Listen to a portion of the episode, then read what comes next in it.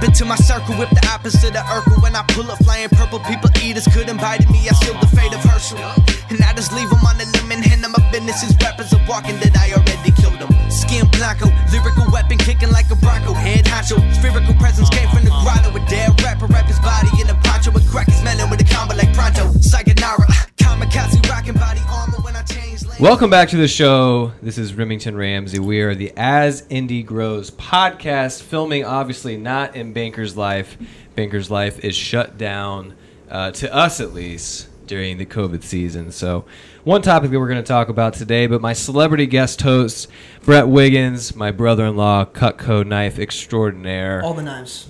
All the knives. All the knives. Welcome to the show, buddy. Uh, our guest today is none other than Mr. Scott Pollard, and you have many titles and many accomplishments. This is the the ti- the as Indie grows is successful people doing successful things in Indiana, which you have done a million successful things in Indiana. But what that's my first question for you is, what do most people in Indiana know you from? Depends on how old they are. That's true. The older people are, are Pacer fans, and they're like, "Oh man, loved what you did on the court. Wish you'd have been healthier." You know that kind of stuff. And then the younger people are like, "You're that mean guy in Survivor." So um, Yeah. it just depends on how old they are and where I'm meeting them at. But uh, uh, it's it's a different reaction. It's, it's a mixed reaction. That's funny because I remember my dad who. Uh, so we featured you. Flash forward, you're you're in real estate now. and We actually featured you in our magazine, and I remember uh, telling my dad, and he's like, "Wait, Scott Pollard? I used to love watching that guy," and he was all jacked about it. And I was like, "Well, I can't remember the name." And I looked you up, and I was like, "Oh, I loved watching you too." Like, yeah, you, yeah, the hustle player, man. Yeah. Uh, so, but then, and then some people do know you from Survivor. Yeah, Yeah. because well, Rupert is from here, Right. uh, and he was one of the famous survivors uh, that never made it, never won. I mean, uh, but I think he was on the show four times, and he ended up winning a million dollars just as a fan favorite, Right. uh, Without even winning anything on the game. Yep. But uh, but you know, so uh, there there is a big survivor following here in Indiana because of him. Uh, and there's been a couple other people that are from Indiana as well, but I think I'm the second most notable survivor in Indiana. That's definitely true. Well, we had so we did have Rupert out on the show, um, and uh, so after he won Survivor, he actually ran for governor. So I'm just curious if if you're uh, going to run for governor. Uh, well, here's the thing: uh, libertarians have no chance, as Rupert found out. He's a libertarian as well, Sure. and uh, so uh, I think that I would uh, also fall into that category of people are uh, of the mindset that it's a two-party system when it's actually a multiple-party system. But the the third parties always have a tough tough time, tough road. Yeah. Okay. Interesting. But you have actually given that some thought because that was kind of like a throwaway funny question, and all, of a sudden- and all of a sudden he's over here. Uh, more president than than governor, Okay, but good, yeah. for the same reasons. It, it's just it takes a whole lot of money to buy your way up there, and and uh, it, I don't have that. Okay. well, we can write you in the ballot on Yeah. November third. Uh, all right. So Brett, you looked at you. So Brett's the research guy. Brett did a ton of research. I'm ready. On, uh, I'm just a guy with buttons to press. He's, he's yes. ready. Uh, so you t- talk to us about. So, and you're a huge Survivor fan. I used to watch it, but you you've seen like every episode. Starting once I married your sister, Yeah. she got me into Survivor. Okay. All anything CBS, Big Brother, Survivor. Oh, you're just like, even. Amazing Race. I'm not so much into that one, but Survivor is like I before ever. I'm like, we're gonna watch Survivor. This is we're married, so this is what we're gonna do now. we're not gonna watch any sports, and then by the end of the season, I'm I'm all in. Okay. And uh, and I saw Scott right away, and I go, that is definitely Scott Pollard, which I remember more from the Kings. Big Right. big Jason Williams fan, and uh, and then watching the show was like, oh my gosh, this is fantastic. And then yeah, so more more so recently from from Survivor, and uh, this how many years ago was this? Probably four or five Uh, years we ago. filmed in 2015 and Okay. it aired in 2016. Oh, I didn't realize it was so recent. Oh, yeah, yeah. Okay. yeah. Yeah, it was actually uh, what, Brawn versus Beauty versus Brains, I think. Version two. Yeah, oh, the original two. one, Cliff Robinson was on. Oh, okay. And they actually, true story, they contacted me first in 2010. Uh, but my first marriage was ending at that point, and it wouldn't have been a good idea for me to leave the country for seven weeks. Fair, so I said, no, not not a good time for me. Uh, but then they had the first version of Brains, Brawn, Beauty, and that was Cliff Robinson was on that one. Uh, R.I.P. Cliff. Yeah. Um, he was a great guy. And uh, then when the ver- they brought the same version out again, but we didn't know You're in casting. They Oh, don't so tell you you, don't what know the theme that- is. Oh, okay. Oh, that I was just gonna say because he Yeah. told me what it was, and he said that you were bronze, right? So yeah, I I was, was on bronze. Yeah. I was just curious as if you should've were- been on beauty. I was yeah. Really? were you, were Come you on. more offended about brains or beauty? Uh, well, th- that was funny because the first thing Jeff Probst said when he got us all together after he announced what the, the thing was, because we had to get to final, like we're on the island and we're about to get on the boat, and he goes, "Okay, well this is the theme. We're going to split you up into three groups: brains, brawn, and beauty." And he goes, "Oh, I think all of you probably think you're a triple threat." I was like, "Well, yeah, but I'm the only one that's right." oh man, what would you have been? Uh, I I think there would have had to be a sub category of just misfits. guy. Just a the guy. Yeah, you know, I'm more of an MC than I am a, a, a speaker. We're just you know, I, I take care of everybody. How did they contact you to be on the show?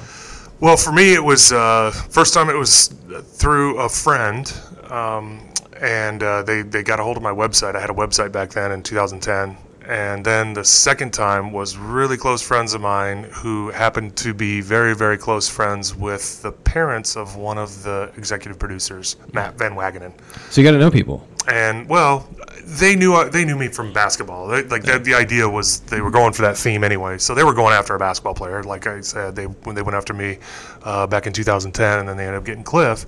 Uh, but uh, that's the misconception about it is for for the newbie shows like ours was a newbie season. They're they got a theme in mind. They don't tell you what it is, but they got a theme in mind. So people apply. There was people on our show, Debbie, for example, who's ended up being back on the show. If you know Debbie, she was she's fun TV. She's she's good crazy. like she's she's fun crazy. She's not like actually like I'm gonna boil some cats and leave it on your front door. Like she's not absolutely crazy crazy like in a bad way. She's the fun size crazy. Yeah. Like she thinks everything is true, which is just fun. you know, but um, she applied like seven years earlier, and true story, she had a felony on her record and couldn't leave the country. Oh, So they had to wait until that cleared up. And I'm not. That's not my story to tell, little but little that is Debbie. fact. I would have never thought. Yeah. Little Debbie. Sh- It. Anyway, um, again, not my story to tell, but but true uh, nonetheless. And uh, so people say, "Oh, well, how do I get on?" I say, "Just go on, be you, do your video, be your crazy self, whatever it is." And then if that fits a theme, they want the regular low key guy. Then you might be the guy they pick. So it really, for me, it was I, I should have known because they told me to watch his season, Cliff's season, when I was Oh, in casting really? because I So hadn't watched yeah. the show. Okay. They were when I was in there. You hadn't casting, even watched it by I the hadn't time- watched it. Did They you were- actually watch his entire season? Yeah, they 'cause, well, you're sequestered in a hotel for casting. You can't leave, and you can't talk to anybody. God. Do you think there was a mental edge you had from being on a professional sports team? Yes. Uh, because because I watch these guys and I'm like, you know, I could do that. And by by like the the second episode, I'm like, these guys are skinny. I'm they so haven't scared eaten. of what I would say Yeah. and what would be. I, I am I'm petrified from being in that and watching myself back over and having to explain things. I don't know how you you watch it back and go. They cut this out or that. I mean, yeah, that would- justifying some of the things you did. be hard. I, I give speeches about it sometimes when the topic comes up about uh, presenting your best side, and that's that's a great example because uh, each episode is about 72 hours of real life. So they've got everybody on camera for about 72 hours. Now there's a couple hours a day you're not, and we can go into that if you want. But there's a couple hours a day that you're not on camera. But the other time is 72 hours of real life goes into 40 minutes of live TV of TV because they 20 minutes of commercials. So if you think about the last 72 hours of your real life, have you done something stupid? Have you said something idiotic Right. that you wish you could take back? Have you said something really genius, uh, something funny? So you know, and so they have all of that footage, and they absolutely whack it up. And sometimes it's not like us talking right now. Sometimes it's us talking a day ago, and they fit this my reaction into this conversation Yeah. right now. And so that absolutely happens. You do everything you do. You say everything you say. Obviously, it's on camera and it's there, but the situations sometimes are manipulated. Uh, Well, and they, and there's different so different shows. We had Dane Smith uh, from Ink Master. He was on season nine of Ink Master on here, and he was explaining how like they they literally in that show at least the producers will sit down and start asking you questions, and then be like, okay, that's good. Let's kind of help formulate, almost like not lightly scripted, but like this is the direction Sure. we're going. Say that again. Is that how Survivor is, or is it? That's how they do it in the testimonials. That's Okay. how they that's how they move the plot in testimonials. That's how they do it. They're one producer. That's the only time that they tell you what to say. Now they're not saying what to say, but they'll say, "Hey, um, thought you and Remington had a really good plan. Uh, but you know, we've heard some rumblings that Remington's talking about stabbing you in the back. What do you think about that? They actually say that? Oh yeah. Wow, And so, so they'll they be behind like- camera to get you to say back. Right. They're not telling you what to say, but they absolutely lead people. So But do they like do they give you like secrets about what's going on like that or do, do they know you know? Mm-hmm. that's how they steer. No, because they're you're starving and paranoid Wow. all the time. Are they time. trying to steer who they want to stay? I mean, it's like, hey, we know we these people are getting These the guys ratings. Are getting really good ratings. Probably that, but also, if everything goes according to plan, it's boring TV, right? Sure. Right. So we would make plans, and then they try their best to get people in testimonials to go God. against the plan. And you're like, starving oh, and we're, crazy, we're good. We got a good unit. We got four people strong. We got the numbers. Blah, done.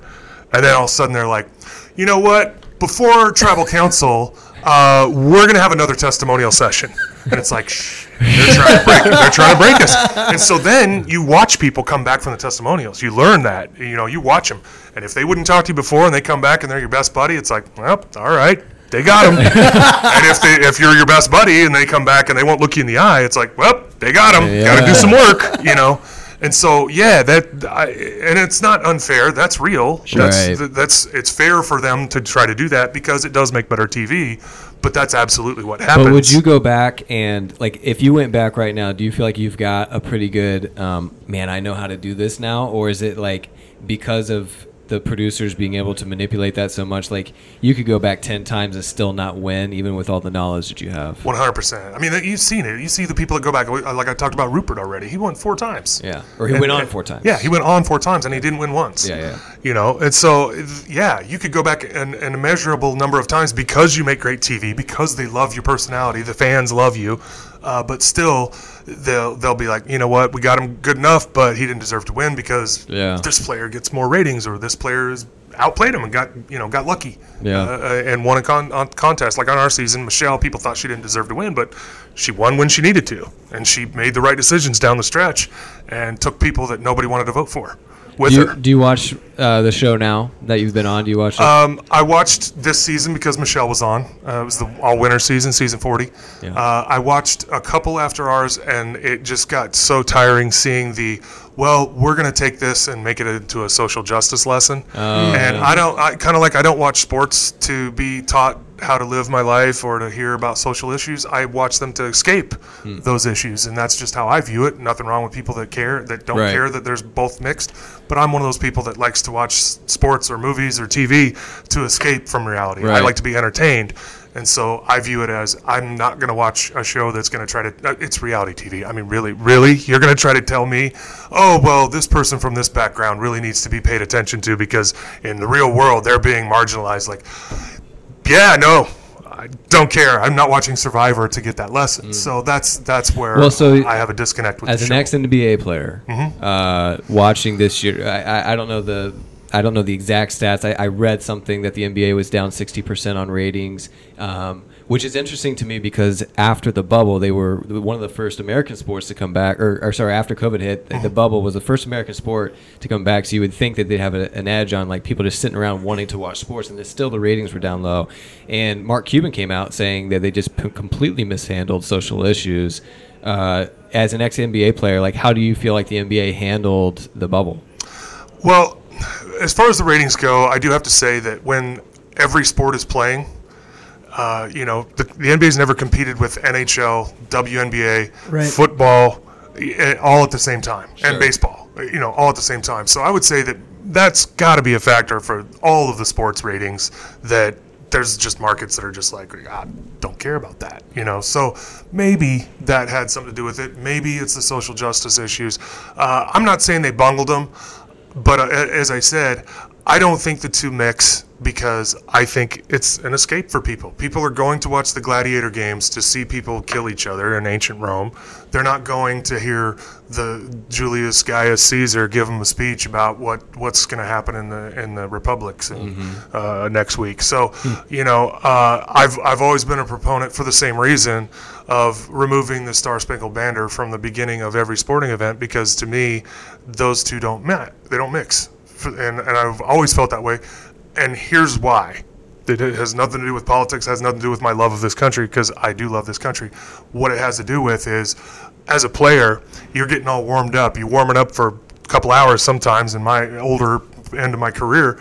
And then all of a sudden, you got to take five minutes off and stand still for an anthem. Right before you're supposed to go run around and push people for a living and be the best in the world at it. So I hated that five minutes, and in Canada it was a lot longer because you had to listen to both anthems. And so it, it's it's like well, I'm I'm already, and now I got to stand still, stand still, and they really do mandate it. You can't be jumping around because So guys would be. What's interesting about that stance, and, and I don't know that um, I don't know that I'm going to lean on this as much as just ask a question. It is interesting to me that we compare um, athletes and athletic uh, athletics to like modern day work. Like we don't get to work, and the first thing we do is stand up for the national anthem and then go in and start doing our work. And people would say, "Well, that's just crazy." But if that was, I think the problem is that that's it's just been the way it is so long that if that was the way, people would go crazy. And since it's been that way so long, any big national event, you know, uh, I think you'd get a lot of push. I'm, I'm sure you have gotten a lot of pushback from that. Well, and, and the thing is, is I love the Indy 500 pre the pomp and circumstances involved with that. The military flyovers that some people think is wasteful, the flag waving, the veterans parade around, and the anthem, the, the state song. I love all that. Same thing at the Kentucky Derby. I love all that. Uh, but again, we're not stopping humans from being warm. It's race car drivers. The car is going to be there. It's fine, you know. And if the race car drivers are bothered by it, then I'd say, hey, you know what? If the race car drivers say we got to get rid of it, but it's part of it. It's part of what makes it such a spectacle mm. in those two situations. But as far as sports, yeah, I mean, you walk into school, and I don't even think they do the Pledge of Allegiance anymore in schools before they get to it. And, and so, hmm. why are we doing it at sporting events as pros? Hmm. When, when you get everybody all ready to go, loosed up, and then all of a sudden stop and stand still for five minutes not exactly conducive to being ready to play a sport. Uh, something you said earlier made me think about the um, uh, the bill that they just signed in California, where college kids can start making money as amateurs. Uh, did you see that? I did. I did. Uh, so um, w- I honestly don't know why I was thinking about that, but like, what are your thoughts? So you played at Kansas, um, and uh, what years did you play at Kansas? 93 to 97, graduated in 97. So it was definitely um, there's definitely memorabilia, product, um, video games with your number probably. Oh, yeah. uh, your your size and height, but not your name, or Correct. maybe or And maybe my your jersey name, number. but your jersey No number. name. They didn't. They couldn't do names back then. I don't know if they can now. But oh yeah, I walked down the streets in Lawrence, Kansas, and the my jersey number 31 selling it like hotcakes, and I got none of that. And the video so game before system. he answers, what do you think about this bill and Title IX and I what think it means? any other kid in any other major, any if somebody is great at building apps, they would never be told you can't do You that can't get until paid you 'cause you're in graduate. You can't get paid off of it. You, I mean, it's it's That's what made me think of this in the first uh, place. it, is ki- like- it kills me. It really, really Yeah. does. Uh, the fact that you, okay, you have to go this many years before you can draft. Now, I think high schoolers are back in to be able to, or maybe you got to be a freshman One first. year, I think. One year. One year out. Um, they did change that, and then for football, I think it's three years. Mm-hmm. Um, it it's it's kind of, I mean, it's the opposite of capitalism. It's they should be able to go out and do that, in my opinion. Um, Hmm. So yeah, I, I would. I'm absolutely. Why should it be different than any other profession somebody is going after? So what is the argument? I mean, what is the argument for that? Like, why why are schools is is it are schools really thinking that it's going to hurt the purity of the sport, or are they literally just wanting to keep the money for themselves? Is that what's going on? Well, I think it's both of those things. I think it's the NCAA wanting to keep the money for themselves, the institutions keeping the money for themselves, and it's a whole lot of this old, uh, what I consider slave mentality, slave owner mentality, where they're like, "Well, you're getting a free education," and I can't tell you how many fans have stuffed that down my throat on social media, and I'm like, uh, I made the school money. Mm-hmm. When you go pay for your tuition, do you make the school money?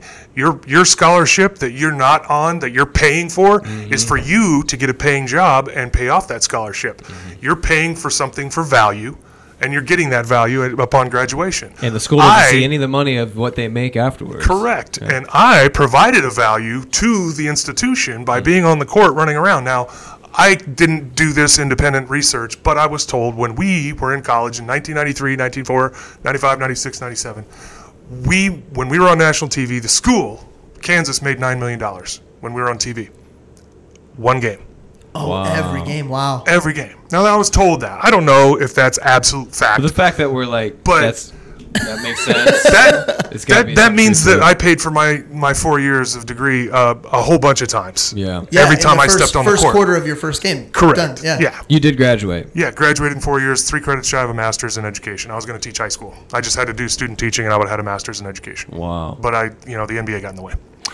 So, Of did, my so you, had, happens. You were going to teach high school. I was going to teach high school history, social so studies. Coming in freshman year, you're like you, you didn't intend to go to the NBA.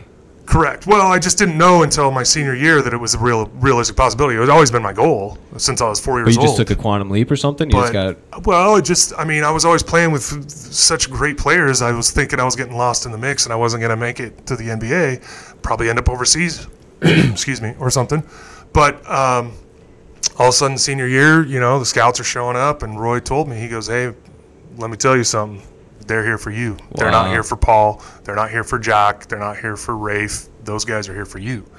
And so that's when it became a realistic thing, and I started interviewing agents after my uh, senior year ended, my uh, our season ended, and but yeah, back to the college athletes making money. Absolutely, to your point, you, you know, if, if you can go sell T-shirts on the side that you're just screen printing yeah. uh, of of your likeness, your art, your image, whatever it is, you're allowed to do that as a, as a traditional student. But but if you're an athlete, you can't go make money off of your own signature, your own time, your own value.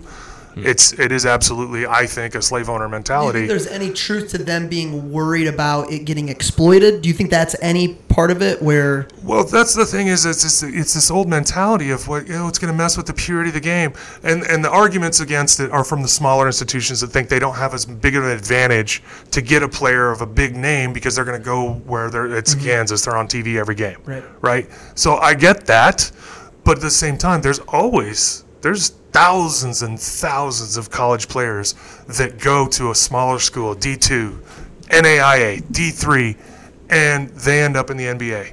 So I tell kids this all the time, and mostly the parents have to hear this. You, it's not Division One or bust. You don't need to go to a Division One school.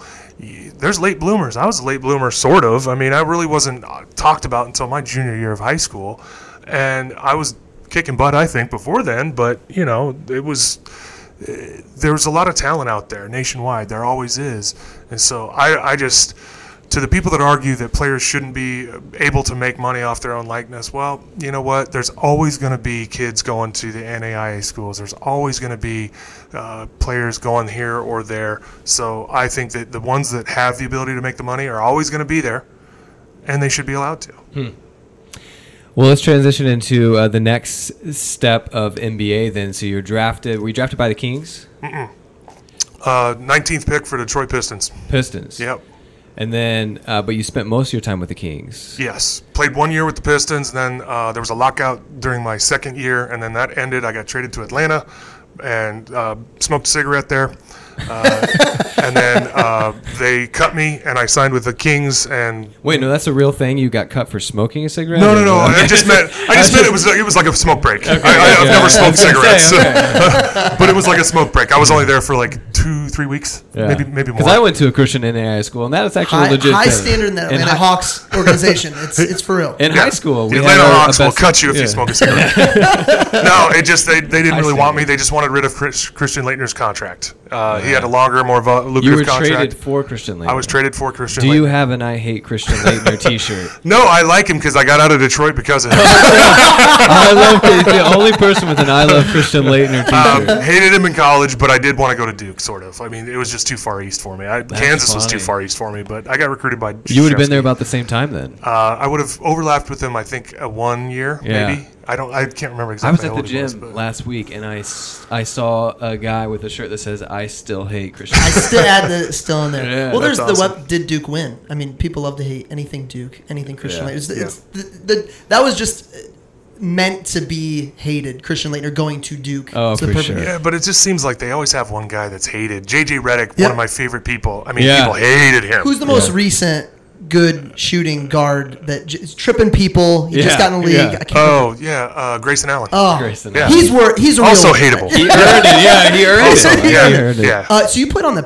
Pacers and the Pistons. Were you on either team during Malice at the Palace? yeah, I was on the Pacers. during Oh. Yeah. no way. That's a whole new podcast. Uh, that's, a different, that's a different episode. Get a whole oh episode man. on All that. right. Part two. Part two. But no, anyway, Did yeah. you throw so a haymaker? Just answer that. I did, I did not. I, okay. I abhor violence. I'm, Okay. I'm an anti-violence person. I, I'm uh, I'm the guy that people are always trying to take sucker punches at. Uh, the, you go out in public. Why and have you seen him stand up? Why would anyone want they, to throw a people sucker get punch? drunk and they get tough juice and they think, oh, I'm going to take out the biggest guy in the bar, and it happens around the world. And so I don't go out to bars very often. I'm certainly not out past midnight very often at all, if it ever. Uh, anymore because I've just learned that it's just no fun to be there, Yeah. and there's always somebody that just gets too drunk. Is like, I'm gonna take a shot at him. How tall are you? Six eleven. Six eleven. And It's just say not happening. I can't. I can't imagine. I don't think you could reach that. I Unless, no, with a couple chairs, maybe. but you would have to be uh, threatening my children or my wife for me to even. And at that point, I would still be thinking, "All right, this is you're gonna die. It might be worth it." Well, and that's that, that's the look in the guy's eyes. That, that, that, uh, you know, this guy came running out of the stands, and you saw it. You saw it in his face. Like he got down to us, and he goes, and all of a sudden his eyes, he goes, you could see it this in his not. head. This is not a good. They're idea. way bigger in person than I thought. And Jermaine was like, uh uh And he's wound up, and if he connects, the guy's dead. Well, him, Stephen Jackson. and he I mean, slipped. just- Well, I Jackson was was standing right next to was Jermaine yeah. on this one. So this was my story because I was standing right next to Jermaine. And he slipped on beer or whatever was on the floor. And so he missed the guy, but still hit him right here in the shoulder, knocked him immediately on the ground, and Right. that guy sued him. But if he hits him here, It's it's game lights out. That's why there's weight classes. And so anyway, back to the violence thing. I don't like violence because I know that if I were to absolutely lose my cool, um, in this room, for example, you guys are both going down. Yeah. I'm I'm a very very strong person. I'm not here to contest that. I know, I'm, but Don't, I, yeah. I'm not bragging either. It's just it's, Part there's weight is classes like, for a "Ah, reason. I gotta prove myself. No, I don't. I, do, I don't, and I, and I don't mean that in an in an insulting way in any way because I'm. It's just fact. You're I held mean, to a higher standard. There are people pun that are huge and strong, like UFC fighters that you wouldn't know.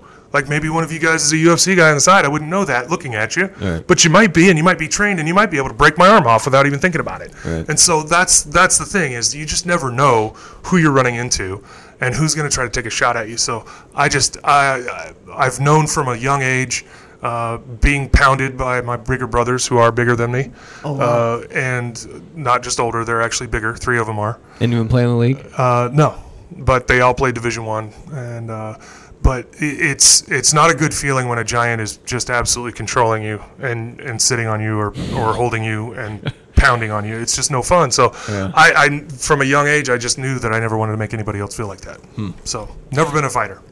Well, I'm a lover. uh, you and I were sitting at a, a real estate banquet, and we were talking about the two times you were traded. And um, I thought, eh, to uh, to your expense, I thought it was it, it's the way you tell it is comical. so uh, there was two. The first one was for Laettner. Yeah. Uh, but the second one was a completely different scenario. Can you kind of describe to us what happened? Yeah, well, I'm halfway through a six-year deal with the Kings, so I'm thinking I'm going to be a king for the rest of my life, and that's how, how they made me feel. Uh, but unbeknownst to me, well, I, I knew about it, but uh, the previous season I had, I had fractured my sacrum, which is the bone in between your pelvis, and it, it was never happened in the NBA before, never a male professional athlete had it happened to before. The only one they could find was a female marathon runner, uh, which I am not. Uh, but uh, anyway, I took four months off, came back, first game back. I'm playing against one of my college teammates. He plays for the Utah Jazz at the time, Greg Ostertag, and I get my finger, this finger, caught in his jersey. First game back, snaps this bone in oh my hand. gosh. Didn't realize it, just thought I popped my finger. Actually stole the ball from him, run down. Mike Bibby throws me an alley oop, and I dunk it. And I come back down, I'm going, that didn't feel good.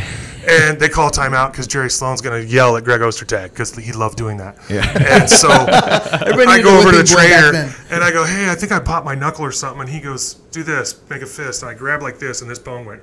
He goes, you're done. I'm like, you didn't see that. I just got back, the first game back. Yeah. And so anyway, uh, I came out to Indiana that spring after this healed, and I gave them the business. Uh, I think I had 15 and 17, something like that.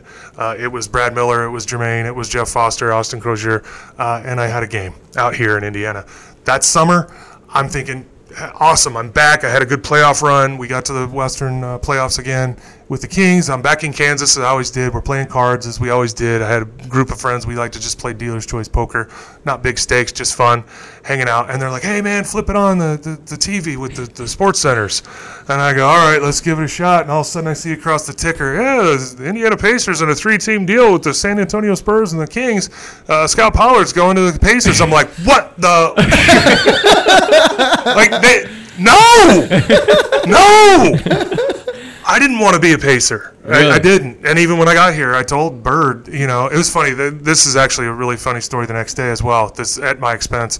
Uh, I'm talking to one of my oldest friends. He's in Kansas, and he's just like, "So what are you gonna do?" I'm like, "I don't know. We're just on the phone." All of a sudden, it clicks over. at Three one seven. I go, "Hey man, I, I got to check and see who this is. It's three one seven. It might be important."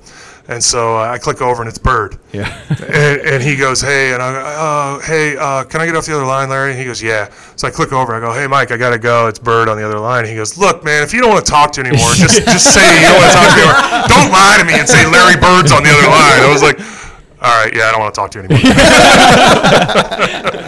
but it was Bird, and, but yeah. So uh, I got traded here against Can my you knowledge of Will. imagine sitting there playing poker? Yeah, we we've been we've been in scenarios where, and all of a sudden you get up and you watch the television. No one calls you. You just all of a sudden, I'm now moving to a different Never, state. never. Or I've even thought about like after a bad day at the office, having to walk into a press conference and answer Yeah. questions about Right. it and be cool about it and have the Right. ready. I mean, I, I don't know if I'd survive very long in that. I, I did take two days to do a press conference here because of that. Because I was just I was fuming. You're in a bad fit. I was not happy. I had just built a house in Sacramento. I lived in it for nine ah, months. Yeah. Brand new house. Lived in the same neighborhood as Mike Bibby and two of the owners. Uh, I mean, it was right by the arena. It was awesome. I loved it. Brand You new house. I designed tight. it, and and I was planning on being there for the rest of my career. I wanted to be a king. Well, you guys went on a run then too. I mean, you guys had a great, great Yeah. couple runs. Yep, we had been in the Western Conference Finals in 2002. 2003 was the year I got traded, but we got to the we didn't get to the finals that year, the Western Conference Finals, but we got in the playoffs, and I think Dallas knocked us out that year. But but uh, yeah, it just it it was a blow, and so I they flew me out the next day, but I I waited another I don't know as long as I could before I could calm down and say, all right, tell me what to say. tell, tell me what's Survivor good about this place. Like, producer. hey, uh, this let let you me try to put a big, big spin on this because this is a shock, and I'm still in shock, and my Yeah. family's not real happy, and I got to move all everything out of that house, and basically they had to do it because I'm here, uh, trying to find a house here. You know, I'm house shopping here alone, and I'm doing press conference alone, and my family's cleaning up the mess Yeah. uh, in, in the background. So I, I understand why kid uh, the younger players now, and they're wisely. They're, a lot of them are staying single. and not having kids, and it makes a lot of sense. And they rent; they're not buying a big house out in the suburbs. They're renting down uh, where it makes sense to rent, and, and because you are, you're just a commodity. You're a pork belly to be bought and sold at the uh, whim of a billionaire. Trading spaces. But you did win the hearts of the Indiana Hoosiers, uh, and now uh, you're based here. Um, what? uh, So, so you did a couple things, and, and we're running out of time. I'm looking at the timer up there. I think we got a few minutes here. Um, you transitioned out of basketball, and you still speak a lot. Like I've seen you on like after shows for Pacers and stuff like that. Like you're a, you're a personality. People want you to be on, so you still have um, all that going for you. But you transitioned out of basketball. Then how eventually did you find real estate? Well, it was uh, a lot of years actually, and I wish I had done it earlier. But um, buying and selling houses, I'm in my sixth place in Indiana since 2003. Uh, so uh, I've bought and sold a lot of places. I bought and sold in, in seven different states. I've bought commercial properties and sold them. Uh, and finally, my, my brain goes, hey, you know what? I might be able to avoid some commissions if I get my license. uh, and now that I got my license, I haven't done any transactions, but uh, personal ones. But I, I've done a lot for other people, and, and I've really found out I love it. I, I really enjoy it, and I wish I had done it earlier uh, because I enjoy working with people. It's different all the time. It's not nine to five in an office every day. Every transaction is different because you're working with different people every time. Uh, we have a great network of vendors. Uh, Joe Kempler is my partner, and I walked into his office, uh, and he was newly with Sotheby's himself uh, at the time, and and uh, it really at that point didn't matter who he was working for. I just felt like he was somebody I could learn how to be an agent. You know, you go to class.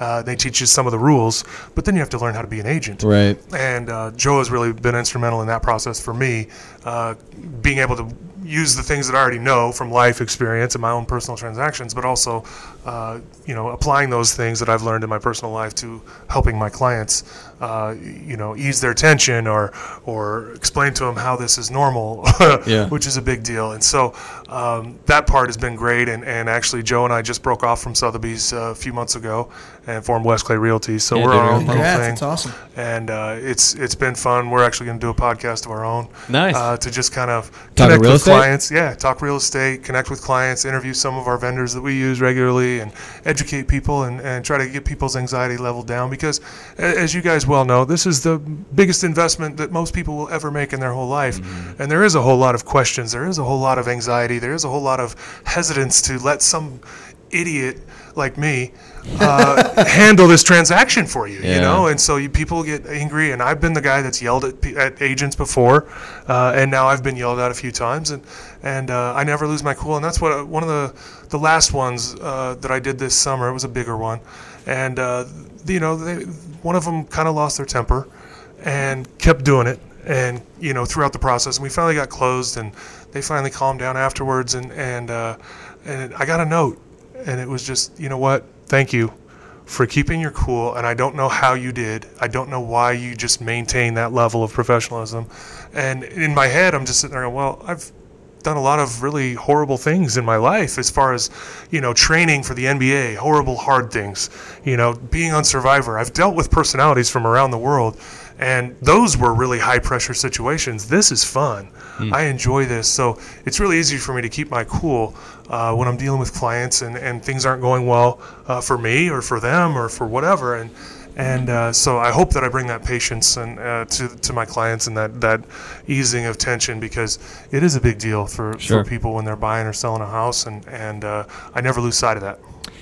I've got one final question because we're out of time. But is there anything we didn't get to that you wanted to make sure we Uh, touched? I just want to know how do you feel about Aubrey and getting double crossed? Is there some is there some Survivor alumni network that you're all super cool, but like in the back of your head you're like, You guys I have can't a group believe me going on, me. a group me yeah, text There's while gotta the- be like a while the show's WhatsApp going going on. on, for all We, the. we actually have a Facebook page that you have to be Nice. a former cast member of Survivor to be on it. Not everybody participates. is it in Survivor that produced it, or is it No, like we a- did it. You did it yourself. Yeah, love like that. I didn't do I it. It was done that. before me. But Yeah. there is a private That's survivor so group, good. and, and you're not allowed to copy and paste or share stuff.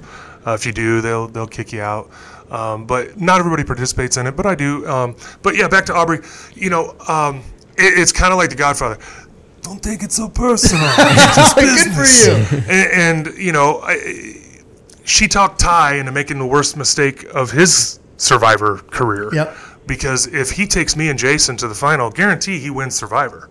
Because nobody was going to give Jas- Jason any votes. Nobody liked him. Yep. And because he played hard. And I was his lackey. And I made sure everybody thought that he was making all the decisions, even though it was me making all the decisions, because he took all the blame. Hmm. And so if we go to the final, I have a maybe a chance because I was Tai really fell apart towards the end. He got so stressed. His English got worse. And, and God love him. He's just a wonderful little human. But I It's mean, so fun to watch. If you he watch the is. season, he is. He's a it's great blast dude. to watch. What He's a season great was dude. it? 'Cause we'll- we were we'll throw it season up. 32. 32. Yeah. So we'll throw it up on the screen. Yeah. Season 32. Yeah, um, but anyway, yeah, it, it's it's just business. It's how it goes. You get your you get backstabbed, and Tai was the one that actually did it, but but it was probably Aubrey that, that orchestrated that. But I mean, all it did was make sure Tai got no votes in the finals, and Aubrey got two, and Michele won in a landslide. And and it was Aubrey that shot herself in the foot uh, by by having Tai get rid of us. She should have tried to take me and Jason to the finals. What she should have done, because again, I don't think anybody's going to give a millionaire a million dollars. You guys Uh, are and that's what I geeking told him. Hey, you guys man. are geeking and, out. I, and I'm the happy to hear you said the Godfather line. I think the only time I get upset at those shows is when people vote emotionally. Mm-hmm. Like they, they got you out. You should be voting for them to win. They outplayed you, but so often people are just can't get over it. It looks like during voting. Well, and we got accused of that. Our, our jury was called a bitter jury for that reason. And they thought, oh, they're just voting emotionally. It's like, well, you weren't there. Again, the 72 hours Yep. uh, weeded down into 40 minutes. And when you see what we saw, Michele won at the right time. She made the right decision. She could have voted out a jury member, and she originally was going to vote me out. And I was her biggest fan. I was her biggest proponent because there was nothing I respected about Aubrey's game because she always had an advantage. She always had Joe's vote in her pocket. Joe never voted against her. I voted against Jason. Jason voted against me. We weren't a package deal. Like Aubrey had Joe's vote. She would tell Joe how to vote, and they couldn't change it because Joe couldn't remember who to vote for. So you had to tell him once during the day, this is how we're voting, and then don't talk about it to him again because he would he he- and he. So anyway, that's partly why I had no respect for Aubrey's game because she always had that advantage the entire game, and she still didn't make great moves. She just had an extra vote every time she went to. I really hope we inspire people because I don't know what you're talking about. I, I hope we inspire people to go back and watch this season. Just for Tai. and, If you hear- can watch Tai hear what highlights, he's it's talking about. It's like, oh, Scott talked about this guy. Yeah. Well, uh, we are at the end, and uh, they'll definitely need to be a part two because there's so many things we didn't get to. Uh, you're a great, wonderful leader. I appreciate your time today. Uh, check us back out, celebrity guest host Mr. Brett Wiggins. Uh, successful people doing successful things in Indiana. Later. Step into my circle the opposite of Urkel. When I pull up flying purple, people eaters couldn't bite